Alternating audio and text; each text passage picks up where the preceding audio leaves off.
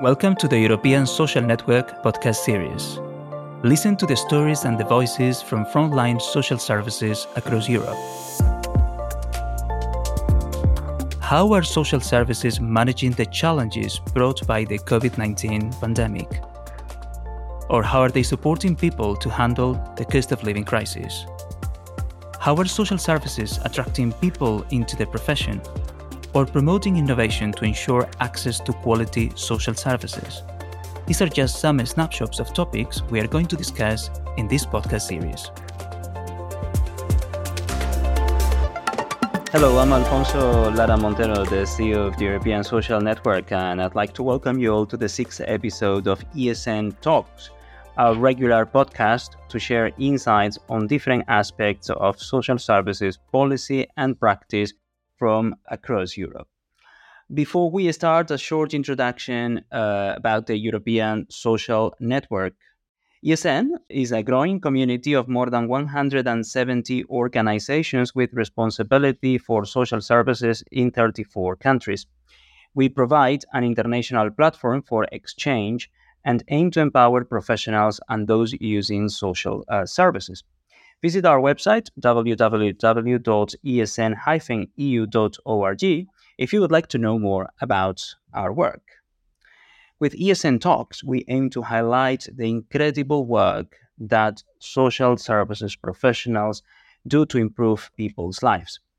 Today, in today's episode, we'd like to discuss how public authorities, and in particular public social services, are working across sectors to provide the best possible support for people in their own homes and communities, for those children and adults who may have dependency or care needs. Traditionally, this care has been provided in isolated uh, institutional facilities, some of them very large, which hinders people's opportunities to be fully included in their communities. Many public social services organizations in, are in this journey to transition from a we can say an institutional culture of care to a more individualized approach in the community between people overcoming or managing a condition, disability, or life uh, difficulties at uh, the center. At the beginning of October, uh, ESN, with the support of our members, the Spanish Ministry of Social Rights and the Department of Social Rights of the Government of Catalonia, organized a seminar to discuss how we can further promote the move towards community care across Europe to influence both the, the national DI strategy in Spain and also guidance that the European Commission is preparing on deinstitutionalization and the transformation to community care. Today, we have invited two ESN members to explore some of these issues uh, further with them in their own countries. Tara Doheny is a Service Reform Manager at Genio Ireland. How are you doing, Tara, today? I'm good, Alfonso. Thank you. And thank you for inviting me to take part in this talk. And Spela Rezun, who is Director of VDC Zasavje, a public regional social center in Slovenia. Spela, thank you for joining us today. How are you doing? Uh, thank you for inviting. Thank you. I'm fine. Let's start by discussing what we mean by community care. If I may ask you, Spela, based on the experience that you have and the national context in Slovenia, what does community care mean for you? Community care is very important because enable people to live in the way they want to. We can make services for them at their homes, and these people with uh, intellectual disabilities can live uh, independently at home with support uh, they need. So I think that uh, in such way then can continue meaningful lives. Um, just maybe just to start, I'd just like to say that Genio, we were established back in 2008. Um, we're a European organisation based in Ireland who assists government, philanthropy, and other stakeholders to refocus social service in a person centred, cost effective direction. Um, we've successfully worked across some of the most challenging and important social fields here in Ireland, including disability, homelessness, mental health, dementia, and addiction. And I suppose our key approach is that people who use services are at the heart of the design um, of reform. So, just really, in terms, just going back to your question, just like what is community care for me? Community care is when people who are using services are at the heart of the design and the decision making to ensure that their will and preference is taken into account and that their ongoing supports allow the person to continue to discover their strengths and supports, providing supports to help them to achieve their individual goals when they are in the, they are in the community. Spela, can you maybe tell us a little bit about uh, your role and, and explain our listeners how you're working on establishing community care within your organization? On this field, we are uh, working uh, a lot of European uh, projects, so we get funds from uh, this way, not for ordinary uh, budget from the state. We are making a different project with uh, different stakeholders, organizations in our local environment. For example, uh, the last project, uh, on this project, we also get a national reward for innovative uh, projects. So uh, we uh, cooperate with Project Miss Slovenia. This is a little bit why with Miss Slovenia. We all break down stereotypes, uh, and Miss Slovenia helps us by, by publish media and local environment that they can see that how important is that people help to other people and they have more uh, in the social uh, media. Different uh, societies different organizations can work with us and help that our clients are more included at work activities and also at social activities in environment Spela, you told us a, a, little bit about your role. I was wondering, within your organization that supports uh, people with intellectual disabilities, how do you practically promote uh, community care on the ground? What type of programs, uh, what type of activities do you put in place to make sure that people with intellectual disabilities with whom you work are included in the community? We are uh, making different sport and culture activities and working activities. And also we have work in our center for uh, severe people with severe disabilities. Uh, our users also make uh, different um, events uh, with music, with dancing, uh, with singing and also are very good at sport, at football. In this year, uh, they won in Special Olympic Games uh, in Berlin, and they got a gold medal. Tara, can you tell also our listeners what is your role as a service reform manager in this uh, transitioning towards community and home-based care in Ireland? Yeah, so well, my role really as service reform manager is to work in partnership with government funders to identify priority areas um, of work in line with government policy. Here in Ireland, we have what we call the, the Health Service Executive, which I'll refer to as the HSE. And I would work with personnel within their national teams. Then what's happened is the HSE is broken out into six uh, or nine um, what we call community healthcare organisations, CHOs. I do in my role is once we have established with our national HSE, our funders, what is their priority. We establish a grants committee, which would include a person with a lived experience, and we develop a criteria for funding in line with government policies. So, criteria would be awarded.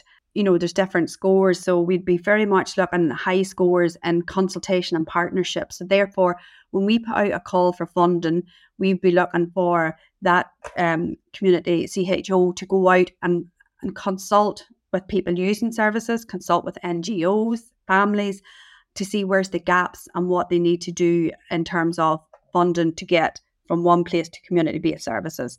We also, within our guideline, our criteria would be looking at governance, financial, what it is in the budget that people want. Then what we do is we generally issue that funding invitation for funding. And then ultimately we have what we call here in Ireland our Genio trustees, and they have the ultimate final say in any of the proposals that we're putting forward for funding. So once we've got the funding issued and the, the good news has gone out to the successful grantees, then they commence their programme of work. But that's really where my support kicks in I support them. We look at job descriptions. We have information sessions where we'd bring all funded and non funded, those who were unsuccessful, to come together for information sessions. It creates a little bit of competition as well, just to make sure that people are doing what they said they were going to do in their application for funding. And we also use that those information sessions as an opportunity to share information and just to get to know all our peers in other parts of the country. Then we do our joint six monthly monitoring visits um, with our funders, uh, and that's an opportunity to review the budget, to, to review the terms and conditions of the contract, how are people moving. So, say for example, um, back in 2016, where we had the 10 large institutions, we had been looking at the individuals, how many people had moved, what's the, you know, where have they moved to, how are they being supported. So, there's been very deep um, review on in terms of those monitoring.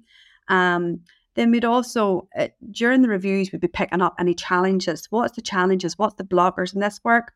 And what we had developed from all of the challenges was it was lack of capacity, lack of training, uh, with some really good people in the field who'd been nurses for a number of years who'd wanted to provide community based supports, but they weren't trained to do that. So we engaged um, with a lady called Hope Dittmeier, who is an expert from Kentucky, who has really steeped in the social role valorization model. Um, we pulled together all the challenges where people were coming up against, and we developed the training. And I mentioned that earlier. It's called the Supported Self-Directed Living Training, and we provided that training nationally to staff who were working on frontline and to senior managers. According to the latest available data, there are still over 1 million people living in institutional care in Europe. Why do you think we are not more advanced in providing uh, community care for everyone who needs it? What do you think we can do uh, about this? And uh, you were referring earlier on to uh, funds by the EU that you are using. What do you think the EU uh, can also do to help you take further action? I think that our society has problem with ingrained beliefs uh, believes that about impossibility of our clients uh, to live ordinary life in community. Problem, I think, is also that we don't have a common uh, realistic strategy that will take us uh, further when we have community care services in community we have to have very good, uh, transparent uh, logistic integration system. So uh, it's many areas to do when we want that uh, the strategy of the institutionalization goes from words to the action. Very important what to do that more people will live in society that we are working with uh, children when they're young that our values will be different that not capital will be in uh, the main uh, goal for the people but good uh, relationships with others. Supporting people to move to community is challenging it's easy to say but it's challenging work. It really involves strong leaders dedicated leaders to drive change so I believe there's a number of reasons that it's very hard. Like if you think of a large institution, they've the day to day running of an institution, but you know, to decongregate and to help people to move to live in the community, um, it's very hard to do that. So I believe, and from our work here in Ireland, um, we've proven that having dedicated leaders, champions of change, people who like to work in this area, freed up from their normal day to day work to actually lead and drive these changes um, there's a lack of capacity within services to deliver existing resources. So they really need to look at freeing up resources and freeing up personnel to lead and drive this work. Our work here in Ireland was really accelerated when services set up a parallel management structure to support community based services. This is where a number of staff would have been trained and supported to work with an individual in a different way um, and they called this, we developed a training called Supported Self Directed Living Training, whereby a staff would work on a one to one basis with an individual person just to talk to them, support them in a different way. We called it the discovery process, rediscovering the person. And we had examples from some staff that said, I have supported this person and worked in this institution for 30 years, and there was parts of this person's life I never knew about. So it's really about kind of re-engaging, um, capacity building, supporting staff and training staff to work in a different way and to deliver supports in a different way. And I also think what was a great enabler here in Ireland back in 2016 when we had the large service reform fund where we had 45 million to support um, some of the social um, initiatives where HIQA um, had came in, that was our Health Information Equality Authority, and put closure orders on a number of large services. So there was 10 of those in Ireland. So I applied a bit of pressure and we got involved. We provided a small um, funding grants. We provided staff training. And we also, at the same time, we applied what we called action research, where researchers went in at the very start and just said, look, what is the challenges? What's the implementation challenges? What's the government structures look like? And we brought that information all back to teams and we looked at that and said, how can we support these institutions to move to more community based supports? So, like in your countries, of course, our members are mostly public authorities, uh, which are at different stages on the transition from or towards uh, community care. Very practically, I would like to ask you what would you say to them? What can they do to promote uh, community care at uh, either local, regional, or national levels? Well, very practically, I'd seek out champions of change. Who's up for the change? I would um, look at individuals and maybe families who are not currently happy with their service and maybe start with those. They're the, the most able who want to move, who want change, and document those stories. Provide the supports to the staff, um, the ongoing training, link them in with other services that are a bit further along the line or other countries. Um, so certainly setting up those is very important and really just around that I suppose that checking in, ensuring that people feel that they are supported and also feel that they have goals to achieve. Spela, looking at the work that you do in your center, I was wondering how do you think that public authorities and social service providers can work together to implement community care in the most possible, let's say, successful way? Very important is this strategy and then also funds that are constant because services for people with disabilities is very important that are uh, stable. Then it's also very important uh, information system uh, also quality uh, measurement uh, clear goals that we all stakeholders that we want to achieve it, then I think that will be no problem to achieve that uh, in, I don't know, 10 years maybe.